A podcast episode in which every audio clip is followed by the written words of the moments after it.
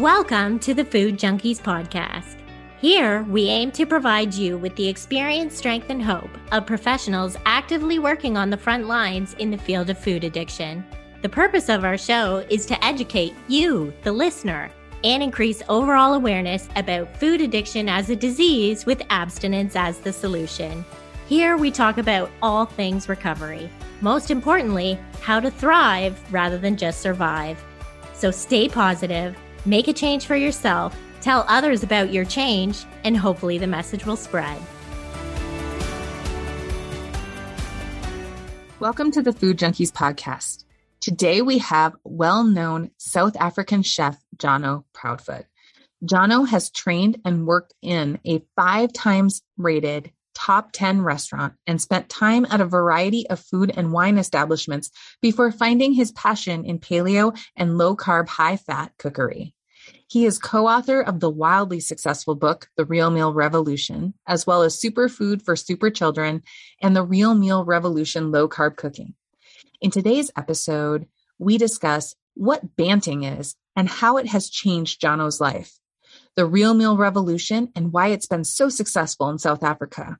We talk about food addiction and compulsive overeating. We talked about kids and eating relatively sugar processed food free, and so much more. Also, don't forget there are still a few more days of the Food Junkies Food Addiction Summit. So listen to this episode and then be sure to check out the final speakers of the month. Welcome, Jonno. Well, thank you so much for being here today. Jonno, how has banting changed your life? Like, how did you get to where you are today? Can you just kind of give us the story, how personal, professional collided? Yeah, give us the details nice, if you would. Nice and open. Yeah, sure. Yeah. So first, thanks, thanks very much for having me. Uh, I'm super excited. And my journey, I started off as a chef, and chefing was like the first thing I ever did that I was good at. I had like no self worth in high school. My parents like had a broken home, addiction in the family, and and so I was like the drunk guy at school. And my mates actually like a nickname that I got from like the jock crew at school was trash. That was they were like hey trash, and it was like, and I even thought it was funny. I was like, cool, yeah, um, that's my nickname. And so when I learned to cook, I realized like, actually this is something that I can do really well, and I got really good at it. And I was working in this amazing restaurant in South Africa, which is kind of what you would call like a Michelin star restaurant. I don't know if you have the Michelin system in, in Canada, but it's top 10 restaurants in the country. And it was around about the same time this movement started with molecular gastronomy, which is where they started making like foams and airs and stuff with food, and they were getting all like technical. And I remember in our restaurant brigade, there was this team that had split, and half of them were pro molecular gastronomy, and the other half were anti it. And I was anti it. I said, like, people still want to eat a real delicious meal. And so that was like the first part of my identity that was linked to like real food. And as my career progressed throughout my 20s, having believed in, in myself in the cooking space, I went back and I started doing stuff that I didn't think I could do because I had now learned how to do something good. So I, I, studied accounting after I failed maths in high school and I got a degree in accounting. I started training again when I hadn't really done any exercise since about the age of 14. I ran a half marathon, I ran, and then I started doing Ironman triathlons. And I did a very famous swim in South Africa, which was from the prison on Robben Island, where Nelson Mandela was in prison. And we swim from that island to Cape Town, which is seven and a half kilometers in like 11 degrees Celsius water. So it's a very tough swim. And so throughout my 20s, I was just kind of like growing this career and kind of like rebelling against my teens, where I was this trash guy. And I basically finished my degree and went on sabbatical in 2012. And I left my girlfriend at the time back in Cape Town, but I spent some time just thinking about what I wanted to be when I grew up. And while I was there, I decided like I'm passionate about sports, I'm passionate about human performance, and I'm passionate about real food. And what I really want to do is like optimize the human condition through food. And so at the time I was like broke and unemployed. So it wasn't like a real sabbatical. It was like a, it's just unemployment. and so I, I, reached out to people and another mate of mine, he was in the same position as me. And we thought, okay, well, while we're not doing anything, we had mentioned doing the swim from Mozambique to Madagascar in the past. And we said, while we're like scraping the barrel, let's just do something so that we feel useful. And then one day, if we find something else to do, we'll, we'll do that. And so I started emailing people about the swim. And my girlfriend at the time had lost a lot of weight following Tim Noakes' diet. And for those of you who don't know, Tim Noakes, famous sports scientist in South Africa. And I'd read a book about his swim, about work he did with another swimmer whose name was Lewis Pugh, and he swam in the North Pole he swam a kilometer in like minus one degree water temperature. And Tim Noakes actually studied, and he had this unique condition called anticipatory thermogenesis, which actually meant that when he was getting ready to go into cold water, he could raise his core body temperature. So he would raise his core body temperature like 39, 40 degrees and then get in the water, which obviously gave him like a head start in the swim anyway. And so I thought, okay, well, we want to do the swim from Mozambique to Madagascar. Tim Noakes just come out with this amazing diet that he's like campaigning for, and it's helping people lose weight. And he's a sports scientist, so it must help people perform better athletically. And maybe he would like to be involved in our swim and research us while we follow his diet and while we do this big swim. So I reached out to him, and one thing led to another. We ended up producing this book, and a portion of the book went to raise money for the charity that I was swimming for.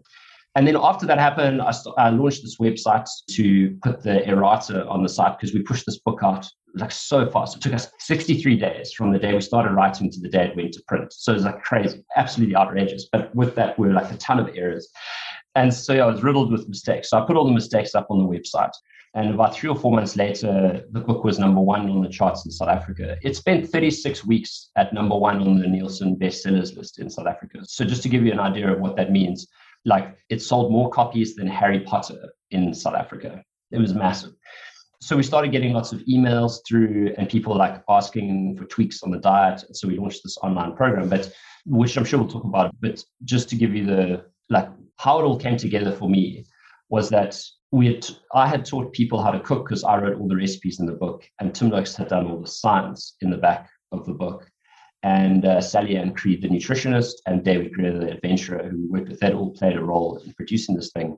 But they all had their own careers. And my career to date was like I studied accounting, I worked in wine marketing, and I've done some random stuff.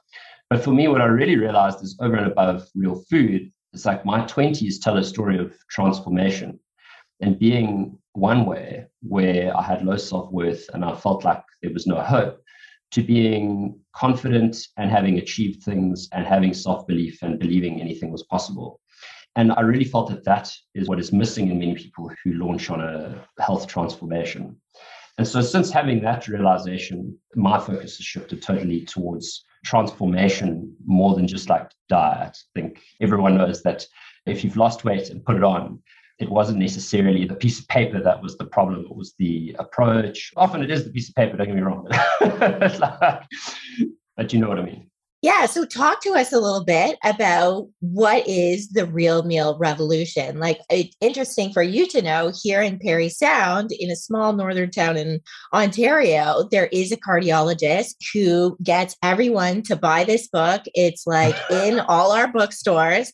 Everyone talks the Banting diet. And for me, even working in the field, it was somewhat a new concept for me, the Banting diet. So, can you give our mm. listeners like a bit of the history of what the Real Meal Revolution is based on, Tim Noakes' sure. diet, and how you guys came up with using that, or? Sure. So banting is so I'll tell you the story about how like banting became the word. So look, Tim Noakes, how his crusade started is he promoted like the high carb diet for his whole career as a running guy. And then he wanted to lose weight for a conference he was going to speak at because he felt like he was 20 kilos overweight. And he got a marketing email that said lose like six kilos in six weeks or 12 kilos in 12 weeks or something. And he was like, this is crap.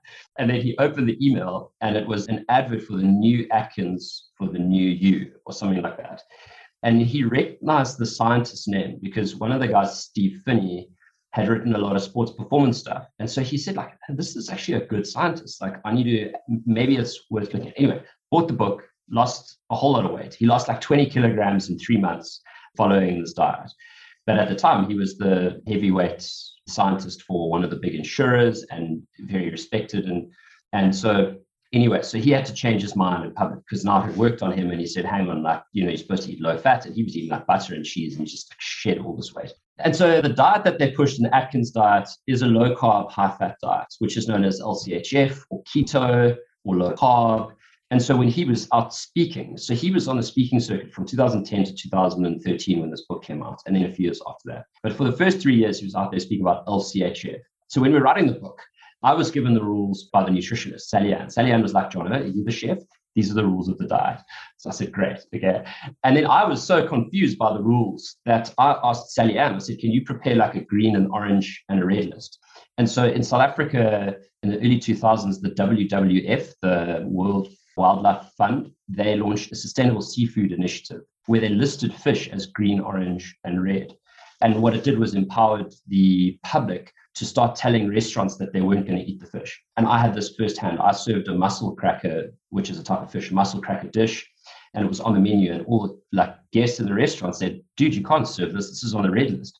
And so, like six or seven years later, when we were writing this book, I said, "We need a red list and an orange list and a green list." Anyway, so we're writing the book, and the editor comes to us and says, Look, John, LCHF is not a cool word at all. It sounds like a chemical. We can't put this in the book. So I said, Okay, cool. Like maybe we can use Banting because Prof. Noakes had written a whole piece about William Banting, who was a very wealthy British undertaker in the 1800s, a late 1800s. And he was so overweight that he was going deaf and he had to walk downstairs backwards, like in terrible shape. And um, he got put on this kind of like semi low carb diet. It still included like sherry and stuff. So it's like semi low carb. But anyway, he lost a ton of weight and he got super excited. He launched this diet book called The Letter on Corpulence. And it was like an international bestseller throughout Europe. And so he was the very first guy to launch a diet book in the late 1800s. And it was so popular that in like the 1920s, the word banting was interchangeable with the word diet. So people used to say, oh no, I won't have the cake, I'm banting. And so anyway, the editor says to me, we need a cool word. And straight away I just said, we're calling it banting. So a lot of people have written articles in South Africa on the difference between like banting and keto and low carb. And like the only difference from our perspective is the spelling. They're like the exact same thing. So the rules of banting are, well, I've got seven principles. And basically, the first four are what you don't eat. So you don't eat high carb foods, you don't eat sugar, you don't eat gluten and you don't eat seed oils. So these are PUFAs, polyunsaturated fats, oils high in omega 3, processed seed oils that are refined and bleached, go through like a chemical processing thing, uh, chemical process. Then the sort of fifth rule is, is to stay away from processed foods as much as you can. So it's to eat foods that are as real and as whole as possible. And there are levels of processing. You know, there's like, for instance, like tomatoes. You get like a whole tomato and then you get Italian tinned whole peeled tomatoes, which are like semi-processed. But to be honest, in South Africa, especially, the tinned tomato is usually better quality than the raw tomato because they pick them green and then they don't ripen them properly on the shelf. So you're actually getting like a higher nutrient density and a better tasting tomato from the tomato. And then obviously the ketchup is like your highly processed tomato that you would just never want to touch. And so there are like levels of processing, and we encourage people to eat as real as possible. And then the, the last two principles of Banting are, are what I call no sneaky sneaky. So sneaky sneaky is like this rule that we use to explain like pseudo health. So there are a couple of examples like vegan. I have no problem with vegans or the vegan movement as a whole. Like that's cool. If you want to not eat, that's fine. I get it. But because something's vegan, often people just think it's healthy. And like the classic example is like a vegan nut seed bar, which is like nuts set in like caramel or honey and then people will like eat that and think it's healthy. So we're like, no sneaky, sneaky. Don't fall victim to like fake health words. High in protein on a bar often means like high in sugar and carbs as well, like a health bar. And if you flip the label, you'll see like a thousand ingredients. Like that is not a healthy food. So no sneaky, sneaky. And that also explains why some foods, for instance, the green list is low carb foods and the red list is like high carb foods, but like Coke Zero for instance, I don't know if you get Coke Zero, like no sugar Coke. Like Coke Zero, that's not a health food. Okay. So that that's on the red list because it's like sneaky. It's like there's no sugar, but like come on. That's not a food. And then the final thing is practicality. So what we had was in South Africa, because it was like this cult, a lot of people started, they had their own like Facebook communities. And in their own communities, they were obviously discussing different ingredients because we weren't speaking to like absolutely every single person and we couldn't answer everyone's questions. So they were having their own discussions about which food should go on, on which list. And a lot of the stuff was weird. Like if you look, dried oregano has got like 60 grams of carbohydrates per 100 grams. So that would be like a high carb food. But like you're only going to put a teaspoon or half a teaspoon over a whole meal. And so if you were following the rules blindly, you would put oregano on the red list and then like deprive the whole world of dried oregano. And like, and then the other, my other favorite example is like apples have the same carb count as onions. And so like onions, you're going to put like one onion in a sauce and it's going to be divided by four portions. So we would say onion is essential for flavor and stuff, and that should go on the green list. But like apples, you're just going to pick up a whole apple and smash it, in which case that's going to push your carb count up. So the seventh principle of banting is practicality. Like just be practical, use your mind to think about like the rules. And the idea is that if you eat off these lists, you shouldn't need to track your carb count and stay under a certain amount of carbs per day. You should just, if you follow the green list and you eat mostly green, you should just be able to keep your carbs low and be like relatively keto or, or low enough carb to enjoy delicious foods and lose weight reverse type 2 diabetes, high blood pressure, and a whole lot of other chronic health conditions. Yeah. So, I mean, I think you used the word like cult. It kind of became cultish, you know, and, and yeah. here, so we've, we've interviewed Dr. Saivez. We've interviewed, well, you're here. We've interviewed Karen Thomson. We would yeah. love to get Professor Noakes. So that's just my little shout out there. But why do you think Real Meal Revolution has been so successful in South Africa and it's starting to be more popular all over the world? And clearly we have several superstars coming from your area of the world. So what do you think is the driving force behind that?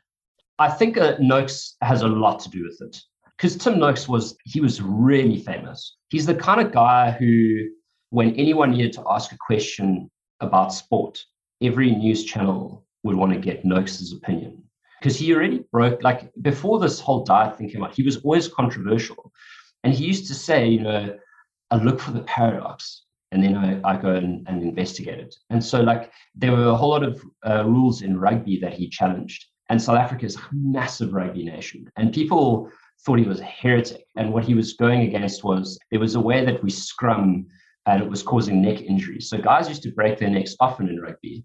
And like I wasn't allowed to play rugby until I was 14 because my parents wouldn't want me to break my neck. That was kind of understood. And he challenged the rules to make them safer. And at the time, there were some famous South African rugby legends, you know, like Tom Brady or Wayne Gretzky kind of level people. And they just said Tim Noakes is an absolute heretic, like he's completely nuts. And so he he won. And he did this over and over again with about six different other things. He did one in hydration and a few others. And so he was already hugely famous. And so when he changed his mind on carbohydrates, everyone who followed him was typically like interested in sport. And also South Africa is very, well, at least the very educated people in South Africa, super sport focused, and we're actually quite a healthy, healthy nation. And so I think when he changed his mind, and then he had an amazing looking product. Like, I don't know if people are going to see the video of this or the audio, but like the book is a red cover with like a fist on the front so the South African edition, this is what it looked like. So it was like a fist holding a knife and fork, and people wanted to have that in their kitchen. You know, it was like you brand your kitchen, like I'm part of the movement, like I'm with Noakes, basically. So I think that turned a lot of heads and created a lot of movement. There is a conspiracy that I have, and that is that at the same time in South Africa, I actually genuinely believe this. It is conspiracy, but I believe it 100%. So I don't know if you know that we have a political instability here. And there was a president that we had previously called Jacob Zuma, who just like just took all the money basically. And um, but he also owned one of his mates owned like one of the most popular newspapers in Cape Town, and Cape Town is the food epicenter of South Africa. So people come from all over the world to eat at our restaurants and everything. And so whatever Cape Town's doing with food, the rest of the country follows. Now, this newspaper called the Cape Times was owned by the political party that was in big trouble for like stealing money. And it was a national election year, the year this book took off. And so every time the president, who was naughty, was in the newspaper, this other paper didn't have any way of selling newspapers because their front page was always something boring that no one wanted to read about because like there was filth on the president on all the other papers. So Tim Noakes was on the paper, the front page of the paper, like twice a week for a whole year. Okay. and so every time he said anything, because he said so many crazy things, he was like, when you're eating lamb chops, we eat a lot of lamb in South Africa. He said, when you're eating lamb chops and they're very fatty, cut off the meat and just eat the fat. He said that on like national TV. Then he said you should put butter in your coffee instead of uh, low fat milk. Just and it was like consistent. So every couple of weeks he'd say this, and then both he's on the front page of the paper. And so what happened was people just had it on the top of their tongues all the time. And there was no party you could go to where the conversation was not banting. But because it was such a big deal, a lot of other people ended up joining forces. So he had people just throwing him offers, inviting him to talk and everything. And so a lot of other people managed to start successful businesses with the hype of the low carb and sugar free movement. So, for instance, like Karen Thomson, she was already thinking about doing a sugar free addiction program. But because the whole country had just been like made so aware of how bad sugar was, she started it. And then because Tim was on, on such a mission, he partnered with her and helped her promote it. So it was, you know, and I had a similar case like that, and a few other people had these just opportunities to serve a market that was desperate for more content and service in that space we're kind of hoping to start that like revolution here in some way. It's definitely yeah. not, it has not caught on yet. We are still the outliers. We are still like, these wackos over here, they eat like real food. So I love to hear that it was so successful there. With mm. it being so successful, did you guys receive pushback? Like, obviously, we know the Tim Noakes story when he first came out with some of these ideas. Did mm. you guys receive pushback on the book at all, or haters, or people trying to slag you off? I actually have to spare a thought for Tim here because we weren't actually he wasn't ever my my business partner, but he we had a deal where we supported his foundation and we used his image in marketing, you know, like a endorsement type thing, collaboration. And so actually a lot of the people thought that he owned my business. And because of that, like he got grief about like a lot of my marketing. And I got away like unscathed, as did many others. So so he basically carried the rap for the whole movement. And the other thing about banting, which helped and didn't help, I mean, it didn't help in terms of business, but whatever, but it really helped in terms of movement, is that banting is someone's name. And so no one is allowed to own the word banting. So you couldn't put like banting TM on a product or whatever. And because of that, everyone labeled everything with with banting. And everyone had their own definition as well. Like over the road from my house, there's a restaurant that serves a banting pizza with like preserved fig on it, which is like figs cooked in sugar syrup. It's, like, you know, everyone's just like, oh, well, if it's if we put banting on it, like someone will eat it. But the point is, I didn't get much pushback. I think the pushback actually came from inside the banting movement, which was quite sad. So there was a lot of politics around like who owned rights to what. And so like there were a few people, there was like a lot of infighting for a period around like 2015 because people wanted to capitalize on, on the movement. So as far as pushback from the outside came, there was one instance when we launched this kids book. So the first book, my author, co-author Sally Ann, she was a, a nutritionist. She wasn't a registered dietitian. And so the dietetics fraternity in South Africa had a big problem with Tim partnering with someone who wasn't like a registered whatever. And then when we launched Raising Superheroes, this kids book, which in Canada is called Superfood for Super Children, our co-author was pediatric dietitian.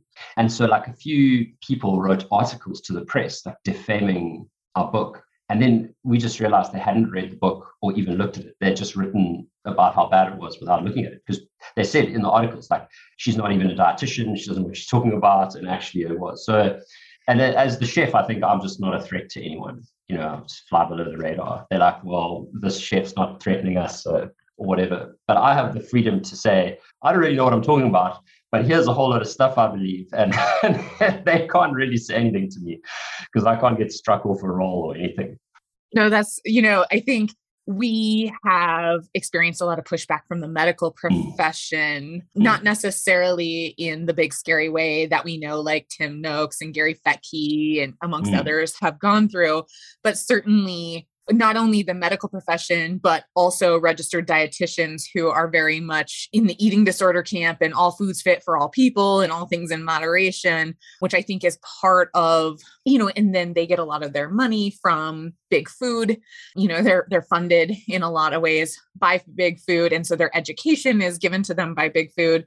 So, I mean, I think that's part of why it hasn't grown quite as quickly mm. here as maybe you guys have. Certainly, we it would be awesome to have like our champion as well. But that brings up a really good point. Like you said, like Professor Noakes, like really taking the brunt of that mm. pushback. So, what was it like to partner with him in the way that you did? What did you take away from that?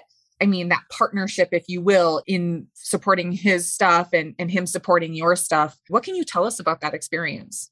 Wow, quite a lot. In terms of, I mean, subsequently, you've read books about, you know, driving a movement and everything. And, and I don't know if he planned it strategically, but he, he really was a figurehead and he did drive the movement. So I think, you know, working with Tim was was amazing because he was such a weird combination of so introverted actually on like a one-on-one interaction level and quite like shy actually and non-confrontational but if you give him a crowd, he just turns into like a completely different, like electric person. And I learned a lot about public speaking from him and really, really taking an interest in in teaching people. And in the beginning, you know, I used to give him his like intro talk. And for me, it was very much about me, you know, being on the stage and enjoying having people watch. But what Tim taught me about speaking is just how you, your ego has to completely disappear and you have to be there to serve the audience. And I genuinely believe that, like when he is speaking and presenting, he's not even there. He's in the minds of people watching and, and really helping like explain the concepts to them so they walk away with with knowledge. And I think because he behaves that way, people leave feeling really touched by what he said.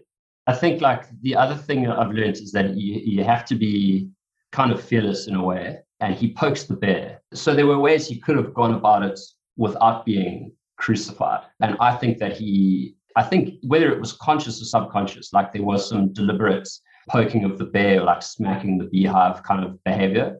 And so I, kind of like learned watching what happened that, you know, whatever people say in the press or whatever, there's very little that actually hurts you because when you're being polarized, the people who weren't going to like you anyway are just going to like you less but the people who were going to like you are going to like you more.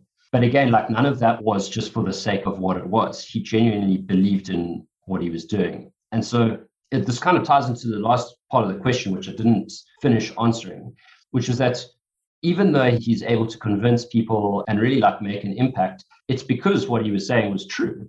Like, and so there was a lot of pushback from the medical fraternity. And I, you know, I chatted to a doctor uh, over the weekend. It was kind of like, oh, you know, balancing cholesterol, it's bad for you and whatever. But all of these people are getting their patients coming back to them and having their cholesterol checked and stuff. And they are listening to Tim, following his advice, and then going to their doctors and showing their doctors the results. And the doctors are like, oh, so you took the statins and you followed that diet I gave you. And they said, no, actually, I bought Real Meal Revolution and I've come off all my diabetes medication and reversed my blood sugar issues and lowered my blood pressure. And it was from not following your advice. And like that is something for a doctor to hear. And, you know, and then they need to question themselves. So I think he had this perfect balance between letting nature run its course and provoking the right amount to stay like in favor. It's really hard to explain because it was a deeply complex situation where there was a lot of like natural force carrying things along.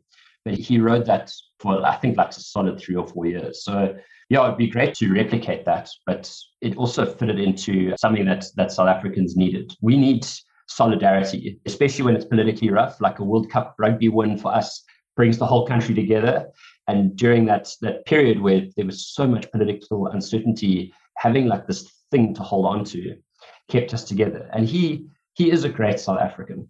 And he waved the flag high and he would often talk about South Africa and what it means for South African health to take this seriously. So it wasn't just about him like getting his point across. He said, you know, we are in the top 10 sickest nations in the world. In fact, I think according to one scorecard, we were the unhealthiest nation in the world. And he said, if we can get this right and financially viable way of doing this for the poor, we could improve everything in the country just by having a healthy populace. And that, that gives people hope, you know, it keeps people inspired. So, yeah, I, I think if there was one takeaway, it was to see how to engage people in the bigger picture and what's really possible. Yeah, that's great. Kind of more a macro approach and mm. public health approach, which, oh, I love that. That's just so inspiring. so we're going to switch gears a bit and we're going to talk about obviously you know it's great we come out with this book and it's here's all the rules. Everyone should be able to do this. Uh-oh there's a group of people that just can't get it right. And what happens for us and what we know is there may be some aspects of food addiction compulsive overeating sugar addiction. So on your website, I saw cheating on our Banting meal plans is an addiction relapse. And as with any other addiction, we need to address the underlying emotional problems if we want to move forward.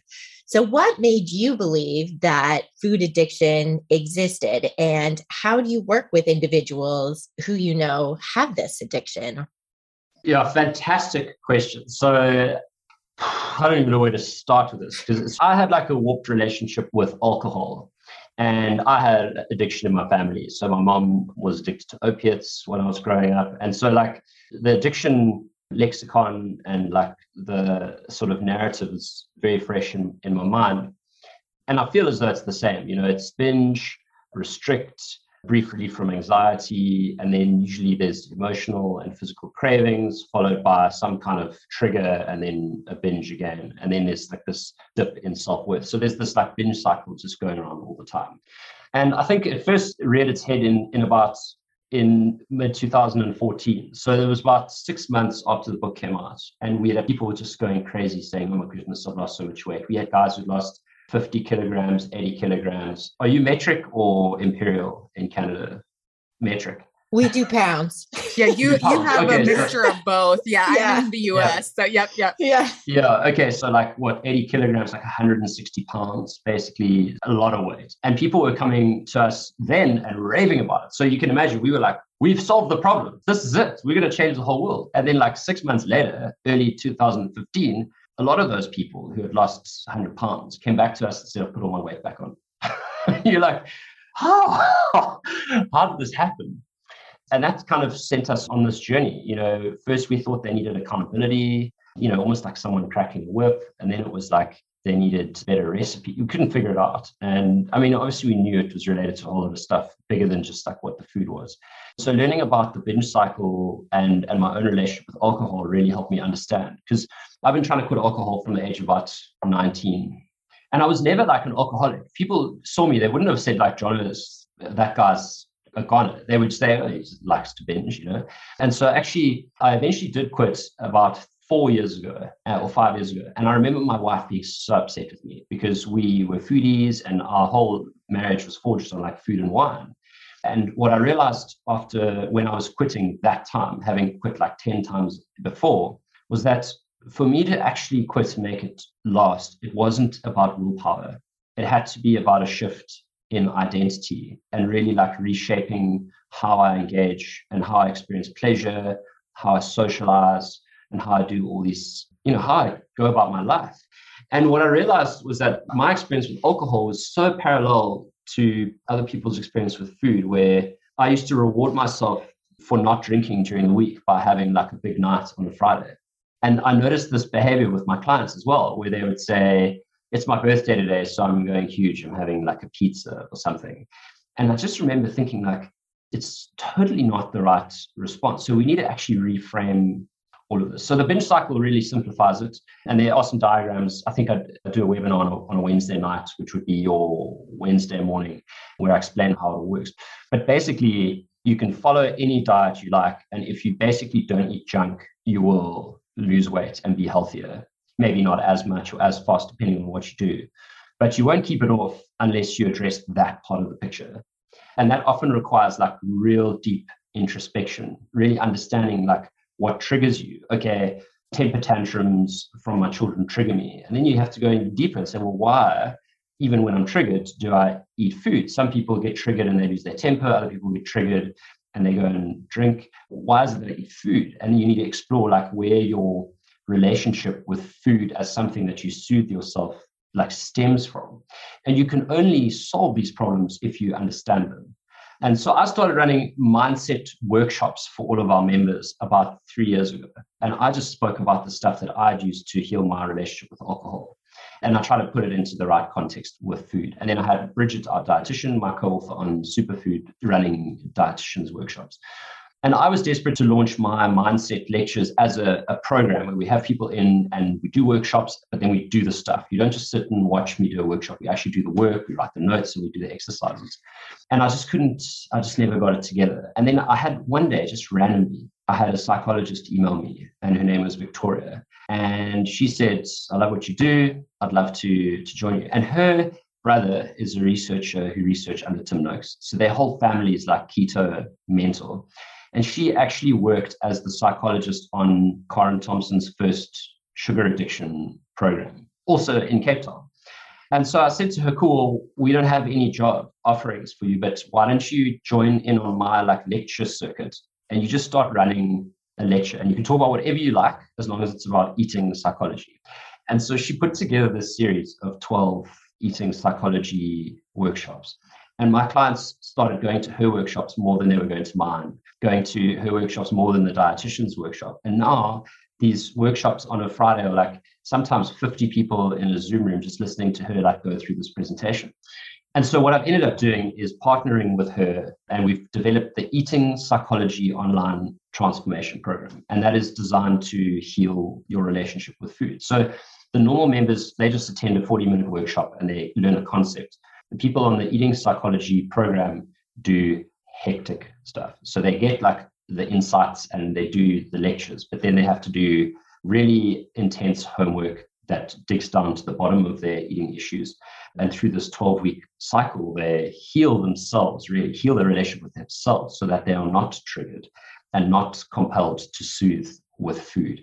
And if you're not triggered and you're not compelled to soothe with food, even if your whole world falls apart, you're not going to find yourself wrapped in a blanket eating ice cream, you know, in the middle of the night. So this is like by far the most excited I've ever been about my career. I'm like, I want to sing from the, the hilltops about it. It's so cool. And so she's worked in addiction and counseling and she's dealt with eating disorders and everything. And this is like the culmination of of all of her work. It's super cool. Yeah. Yeah. It's like the magic sauce, right? Of what mm. makes your program so successful. So, yeah. how do you guys work with individuals around relapse? Right. So, compassion obviously is like the, for me, compassion is like the magic. And so, compassion interests me because it comes from two sides. So, there's a guy called Paul Gilbert in the UK, and he is a compassion researcher. But he originally researched it for sports performance. And I don't know if you're tennis fans over there, but Roger Federer is like the classic cool cucumber on the court, and you never see him lose. He went through a long period of like never getting angry. But then you get a guy like Andy Roddick, who's just fiery and like super fiery, loses temper, smashes the racket, always grumpy. And so he uses this analogy and saying like the sports performance people who can forgive themselves for making a mistake the fastest are the ones who excel best because they're able to get back in the zone, like heal the wound from the mistake they made in the past and then perform. And so we think it's natural to berate ourselves when we make a mistake. And I, I say it to myself when I make a mistake as well. I drop all kinds of swear words, tear myself to pieces, you pathetic idiot, how the F can you make this mistake again, etc. And so reading Paul Gilbert's research really opened my mind to how we can help our clients. And what they said is that we are all children. We all have an inner child. And actually, our entire identities are shaped around what we can do to get love and feel loved, which stems right back to early childhood, before the age of six. And so we do these behaviors to feel loved and connected and accepted. And so the way that we talk to ourselves, we don't talk to ourselves as though we are the inner child. And so what happens is if you make a mistake and then you you shout at yourself, you create an association between failing and feeling pain, right? And so if you think about doing this thing again, you almost don't want to try again because of the pain you've experienced from shouting at yourself. Whereas if you think about a child learning to walk, if the child falls over, the last thing on earth you're going to say is, pick yourself up, you stupid idiot. you're, like, you're never going to say that to a child. Instead, you're going to say, come on, you can do this. Oh, oops, you know, and come on, get up, you can do this, you can do this. And so if you try and speak to yourself like that, you just get over all that trauma um, so much, so much uh, quicker, and it's less traumatic. And so because you don't have this pain from failure of like being so hard on yourself, you're actually more courageous and willing to try and make mistakes. Because the fallout if you make a mistake is just like all right pick yourself up let's go again. So that is like the key. I mean there are many different things we'll talk about but like compassion and compassionate language to yourself is paramount. You have to be kind to yourself. You don't even have to like yourself but you can be kind to people you don't like. And so even if you don't like yourself you can still be kind I'm like over here getting teary and like all the things because to, just to hear that you've incorporated that into your program is amazing. I am a dual licensed mental health and addiction counselor where I live.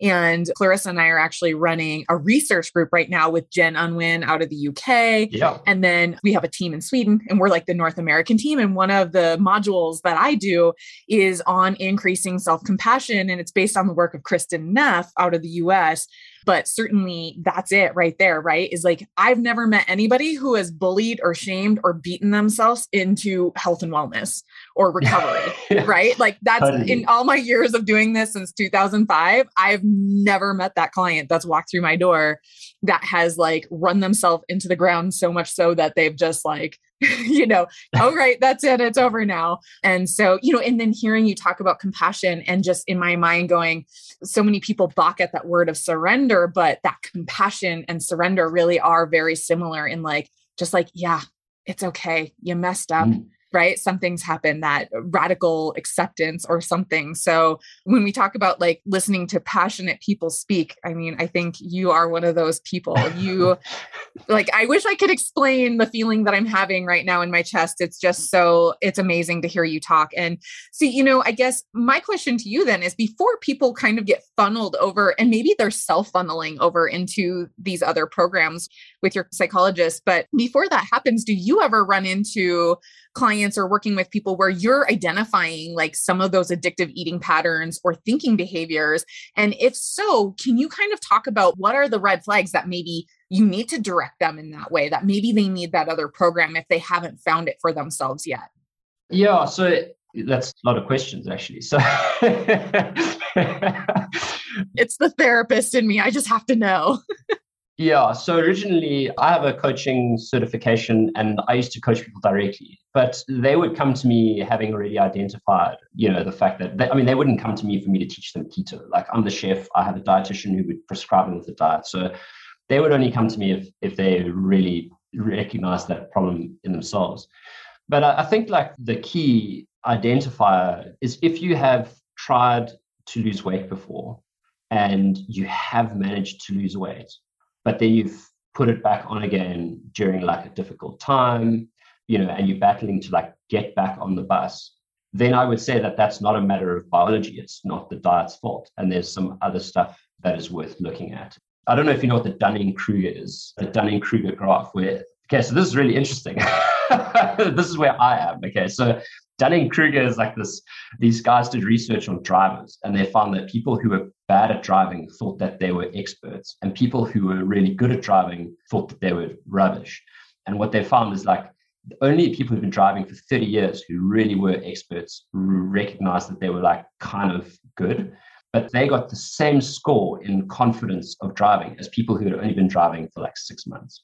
So I'm nervous about you know, like two years ago, I would have spoken as I'm like an expert on eating psychology. And now I'm like nervous because I've learned like so much more that I'm, you know, tentative. But uh, how it works at Real Meal, maybe this is a better way of explaining it, is that we have a, a standard online course where you take, it's a 12 week course and we've got lectures from all the, the good like keto guys. And you sign up for that course and you get free membership for another program we have called the Habit Building Program. And on this program, you get the series of Zoom workshops. And there's a series of Zoom workshops with me. There's one with the dietitian, and there's one with Victoria. And like I said, those are hop on, hop off.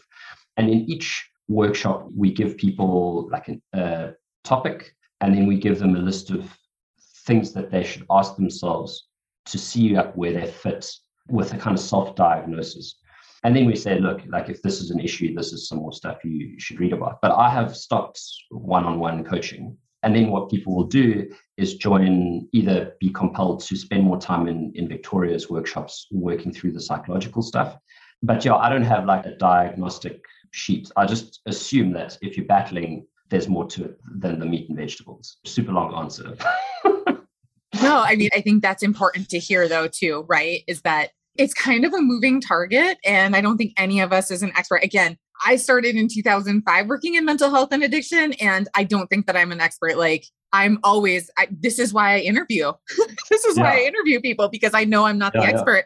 Yeah. And I really like to defer to the client. They're actually mm. the expert in them. And so I think, you know, I think you're onto something with kind of saying, like, mm, I'm not entirely sure, but just having that curious mind right? Like, oh, yeah. oh, if this isn't working for you, maybe there's something else going on that we should investigate.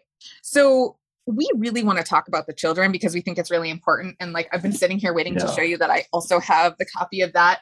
Um, and I, I told I told my oldest daughter that we were interviewing you, and she knows that I work with people with food addiction, and she wanted me to ask you for children especially, is it better to avoid all sugary things or is some sweet stuff okay? How much is too much? What signs should the kids look out for that maybe they've had too much? And she's curious to know if your children eat this way. Those are like the best questions I ever heard. Okay, so I will tell you straight up, okay, that my biggest regret is leaving. We left a chapter out of Superfood for Super Children, and that was on mental health. Absolutely necessary. And so when we wrote the book, we were being very authentic in that, like, we wanted to show what the healthiest diet was for children. And from that perspective, if you eat that way, you will be supremely healthy. Having said that, I think the weakness in it is that there wasn't guidance on how parents should actually engage with this with their children. And being a father and now understanding, so like I went for marriage therapy and and like it was the best thing we ever did. And well, marriage is like gross. People look at us with like, oh, you know, so, like stop, you know, like, uh, you know, it's that marriage is like delicious, and it's because of this therapy and what we learned was that like everything that we experience comes from childhood. And you know, like my drive as an entrepreneur comes from having less than when I was a child. My wife has problems with food, which come from her mother, and so like it's just so important to create a, a really safe space for children where they learn to relate with food. So I think like the answer to the question, like, do my kids eat like this? The answer is as often as possible. But the truth is they also have like chicken nuggets and oven chips, you know, when the time is right. They're gluten free as much as we can. But where we are very hard line is that we don't ever want them to feel deprived at all because deprivation causes much more damage than like ketchup and a hot dog. So, and the thing is like I have seen people come through our program who have really, really, how do I say, like damaged relationships with food, who are obese, and then they have to work through so much more stuff. And then I get people who just got overweight because they were like not paying attention, but they don't have any issues around food. They might have like no one's got no issues. Don't get me wrong. and if you think like you don't have issues, you got issues. um, but if you don't have issues around food, then it's just a matter of biology. You're like, oh, well, these foods don't work for me. I'll just change what I eat and and then I'll lose weight. And so I'm happy for my child to like put on excess weight now. If there happens to be a kid's birthday party like twice a weekend for six weeks in a row, which is quite often the case, we're not in the middle of a pandemic, and she gets a little extra weight, that's cool. But we're not going to ever like fat shame her or like log her into a diet program. And we're certainly not going to tell her at a party in front of her friends, like, don't eat the sweets, you're getting chubby. And our hope or our strategy is that when and if one day she does have a, weight issue, that it's just a matter of saying, oh, well, you know, if you cut out these foods, then you lose weight. That's fine. And not like all the other stuff that that comes with it. Does that make sense? Yeah, absolutely. And I imagine because you probably, as her parents, eat this way that at home that this way of eating isn't strange to her or isn't foreign to her and that you know these kind of foods you know processed food sugar junk food is not constantly in the home or being consumed by you and your wife which you know is teaching a healthier relationship with food as well and i have to say i love the superfood for super children book because so many of my clients you know when they're first starting out on this journey they've never cooked. They've only ever eaten processed food. So, this is the book I tell them to go to for simple meals for themselves, adults who are yeah. just starting on the basics and maybe not ready to cook with the more elaborate chefy meals that you have created in the Real Meal Revolution. So, I just appreciate it so much. So, how do you help clients like navigate the grocery shopping and the school lunches and these, you know, imagine you had a party at your house. What kind of food would you offer? Like, and what do you suggest for other individuals to try to do if they're trying to have help their kids eat cleaner food? So, in terms of like menu suggestions, so in South Africa, it's it's really simple. South Africans eat a lot of biltong, which is like jerky, biltong is like it's more savory. So we don't put i think there's sugar in jerky. I've never actually tested it but but we have biltong here which is like dried cured meat.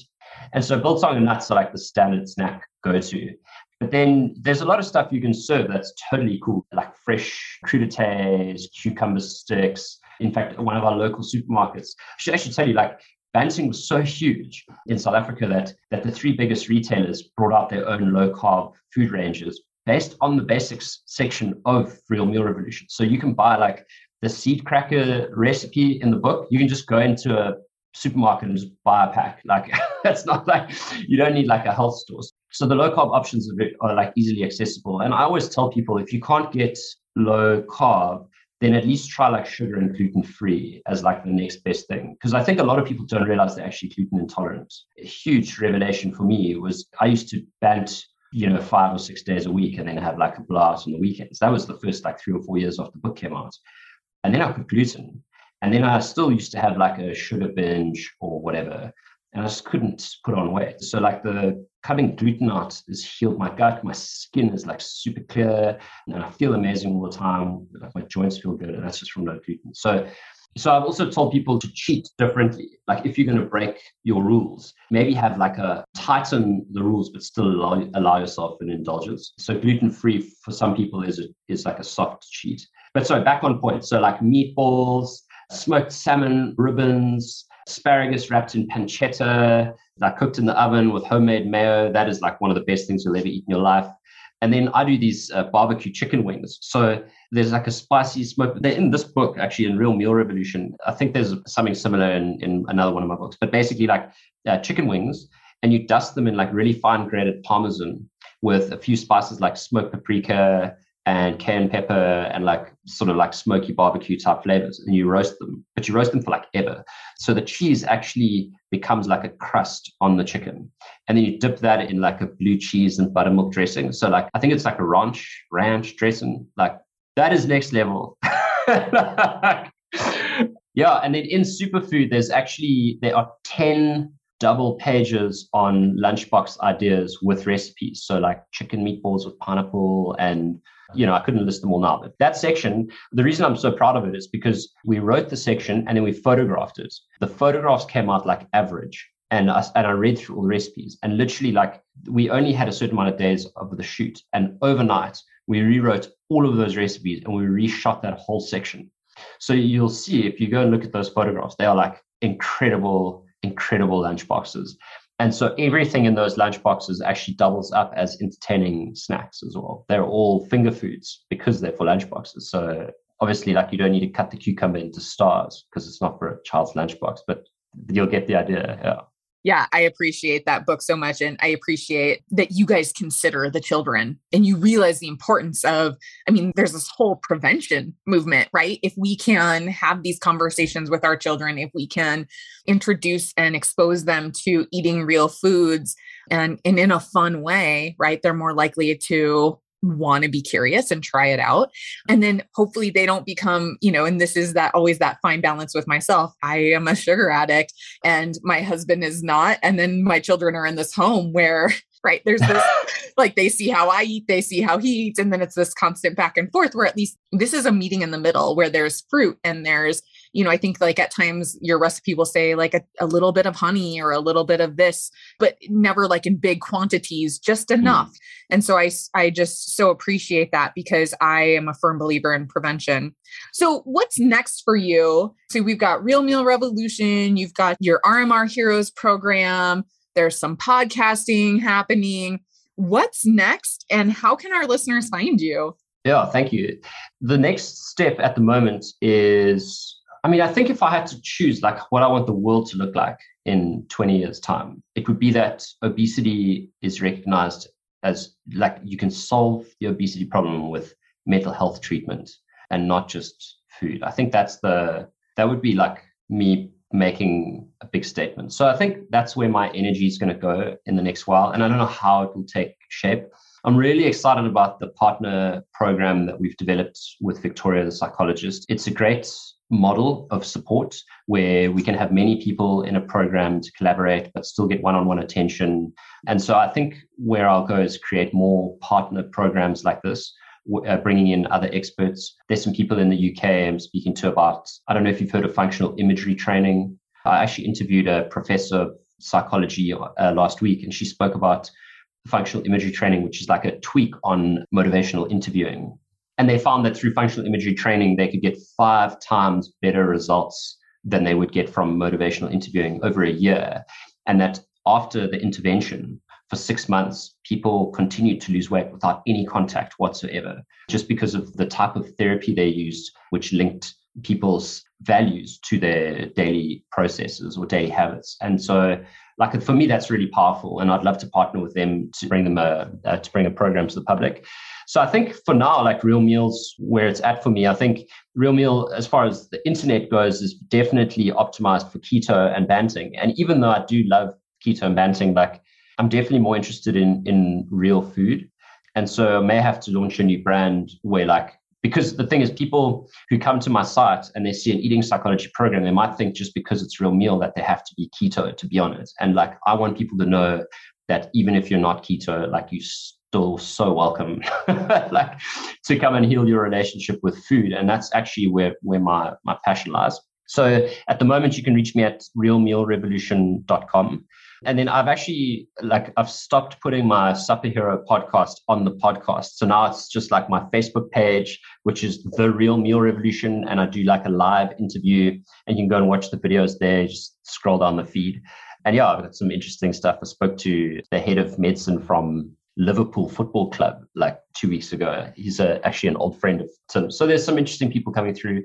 And yeah, I think Victoria and I are talking about writing a book, and the book will be based on the eating transformation program that we're running at the moment. And so the programs we run at the moment are like a basic 12 week course where you get meal plans and recipes, which like ticks the nutrition box. We've got a web app where all of my recipes are hosted, and that's like it's like 18 Canadian dollars or 14 US dollars a month. And, and you get like access to meal tracking tools where you can like monitor your whole journey.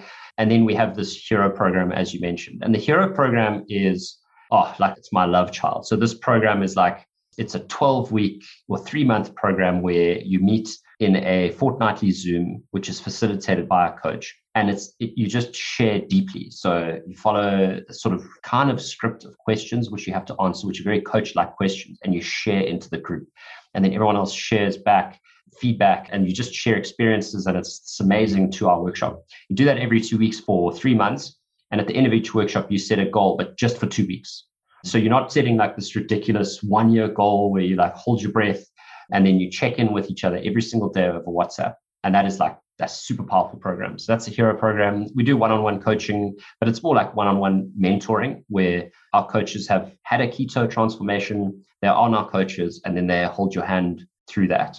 And then the eating psychology program. So those are the things we offer. And you can find those all on our website at realmealrevolution.com. We will link all that in the show notes as well, so everyone has access to them.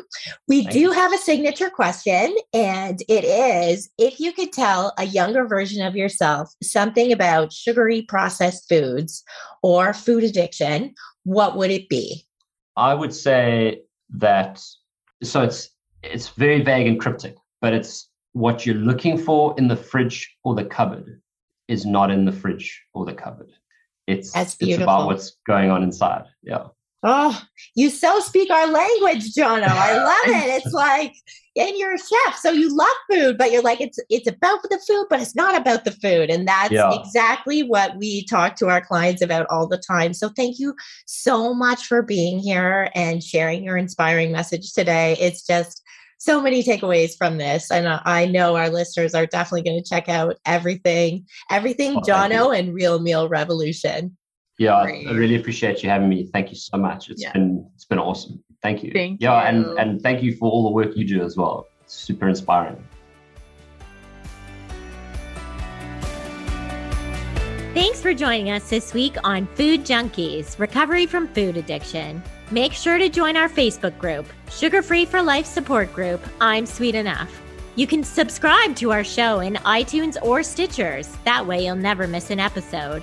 While you're at it, if you found value in this show, we'd appreciate a rating on iTunes. Or if you'd simply tell a friend about the show, that would help us out too. Don't forget to pick up your copy of Dr. Tarman's book, Food Junkies, which is available on Amazon.